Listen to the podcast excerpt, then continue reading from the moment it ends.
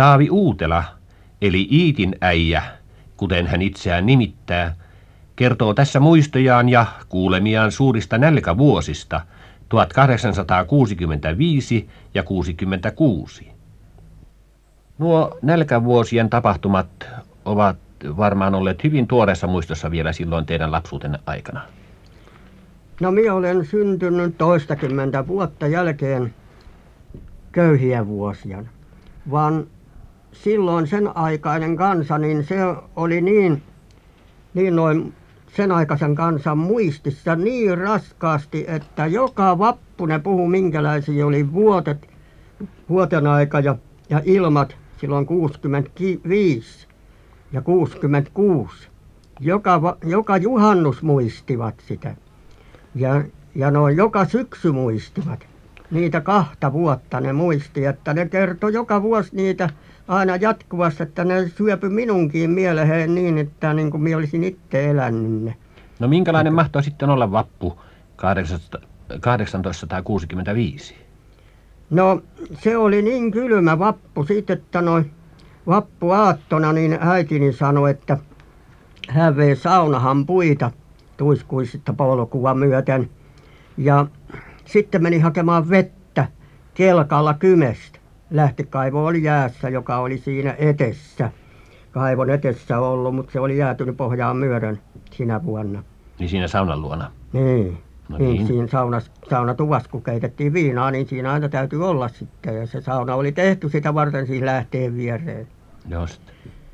Niin hän tuli saavin ja kelkan kanssa sieltä kymeltä sitten, niin muori oli saunassa ja tekemässä ja, ja rukoilee siellä siitä, että muka Jumala ottaisi pois nälkäruoskan Suomen kansalta. Ja hän antoi muori rukailla niin kauan kuin se lopetti rukouksensa ja siitä nostin sinne. Sitten siis, se, siis vanhat, vanhat ihmiset eh, säänmerkeistä, ilmanmerkeistä havaitsivat, että nyt on tulossa jotain tuhoisaa. No niin, niin ja sitten kun hän meni sisään, niin muori sanoi, että no, nyt näyttää sää sellaiset entumet, että noin mikä vilja ei kerkiä tänä kesän kasvaa, kun on vapun päivä ja on noin paljon lunta vielä, että vähän ailan seipähiä pilempii näkyy, niin nyt ei kätikään kuku ennemmin ennen kuin jos juhannuksena. Nyt on puitava kaikki viljat, mitä meillä vanhoja aumoja on, ja pantava ne piilo, ettei naapurit tiedä, että meillä on viljaa. Ja nyt ne onkin niin kuin Jumalan siunaamat lahjat taivaasta pulotettu meille niin kuin vanhaan aikaan Israelin lapsille mannaa. Niin että se on hyvä asia, kun ne on. Ja tuossa saunan uunissa minä olen polttanut sitten kerran sukallisen rahaakin. Tämä, tämä muori siis... Niin, siis... Su, muori sanoi.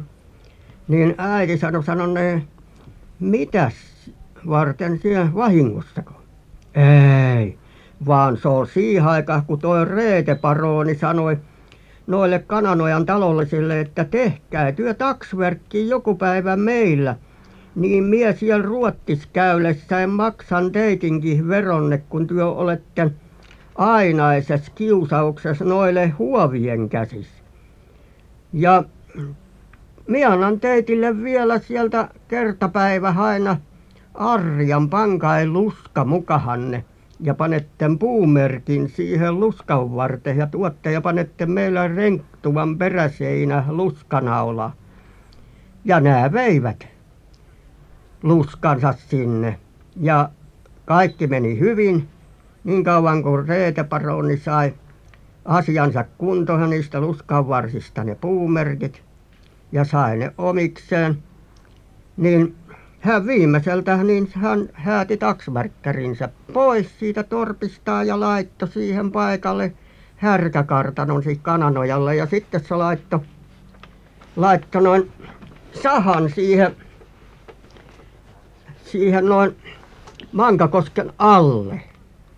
Kaivatti sellaisen ravin siitä koskesta alas ja ravin alapäähän sahan ja ne sahan työmiehet niin ne laittoi kelohongista sitten pienen lauttan tulivat aina sillä ylö, yli kymestä ja olivat meillä kortteeri.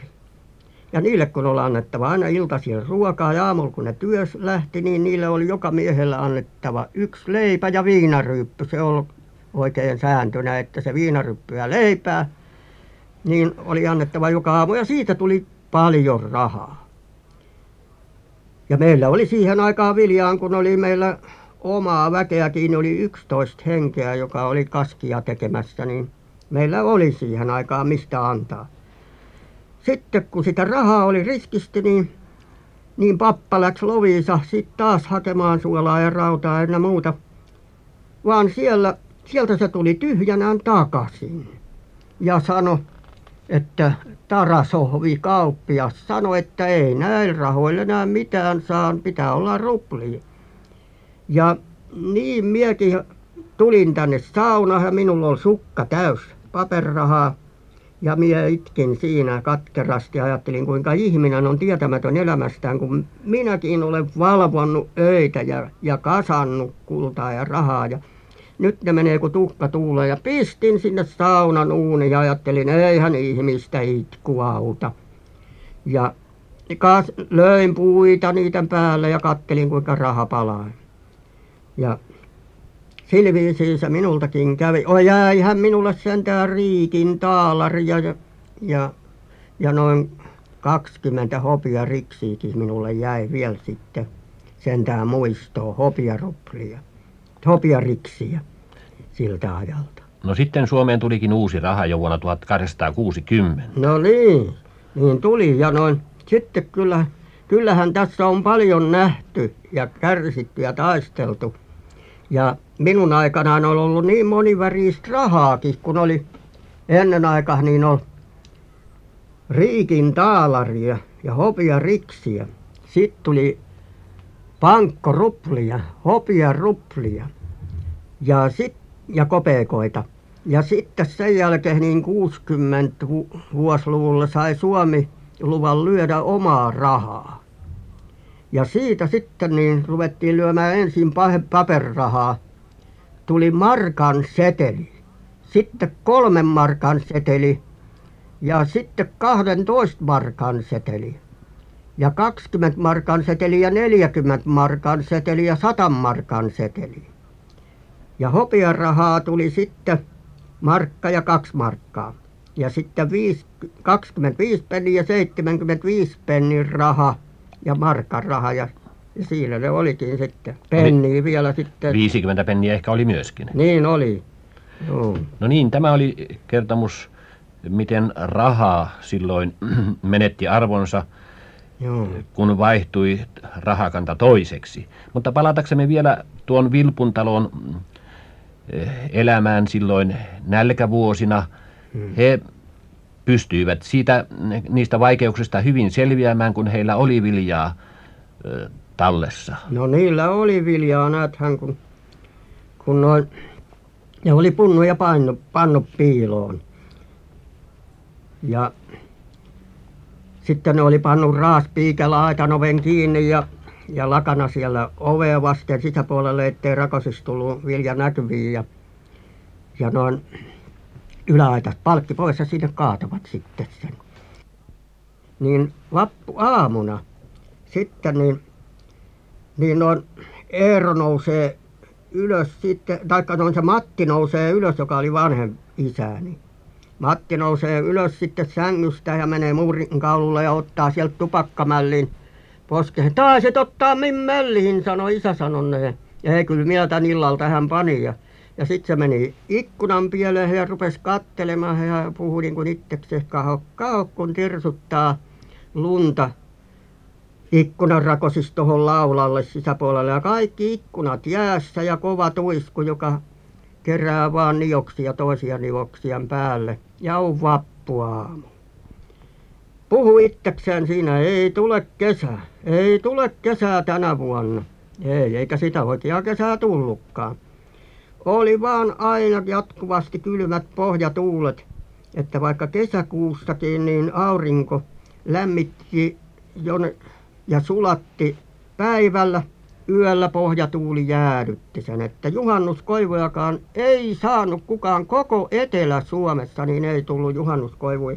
Sanoi, että noin, äiti sanoi, että niin lehtiähän myö revittiin vaan tuolta sitten mäen lailasta koirankieliin ja tuotiin Permannolle, kun lehdet oli vasta etelänpuolimaisilla syrjillä, niin oli hiiren korvalla vasta juhannuksena. Että sen paremmin ei ollut vielä kasvanut. Pohjan puolella mäki niin oli maat jäässä ja kovat kirrat maassa. Ja mikään ei kerännyt kasvaa sinä vuonna paitsi nauris, jotka tavallisesti kylvetäänkin vasta juhannuksena.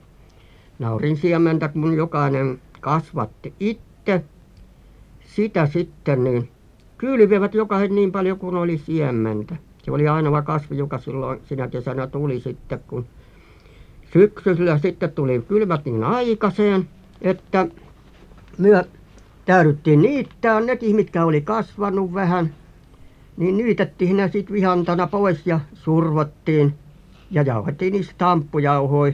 Ja niiden tamppujauhojen turvin, niin pysyi parkkileivä paremmin kasas ja parkkitaikina jo, niin se täytyy olla jauhoa sekaan siihen, niin, niin sellainen oli se se noin se 65 ensimmäinen tyhjä vuosi ja pakkaset tuli se jotka jäädytti sitten ja kova talvi päälle. Ja seuraava vuosi 66, oliko se yhtä ankara? Eikä. 66 niin, niin silloin tuli leutokevät jo aikaiseen, että huhtikuussa saivat jo elävät ulos sitten mäenlaitoihin kalkuvelemaan. Ja kaikki näytti niin onnelliselta sitten, että ja kansa kiitti Jumalaa, että nyt se on Jumala ottanut sentään Suomen kansan suojeluksensa, kun se on vienyt nälkäruoskan pois Suomen kansan harteilta. Ei muuta puuttunut kuin, kuin satetta. Oli aina vaan lämmintä ja hyvin kasvo kaikki. Mutta sitä satetta ei tullut. Ei niin pisaraa sitten papit niin ne määräsivät kautta Suomen että pidetään yhteisiä rukouksia.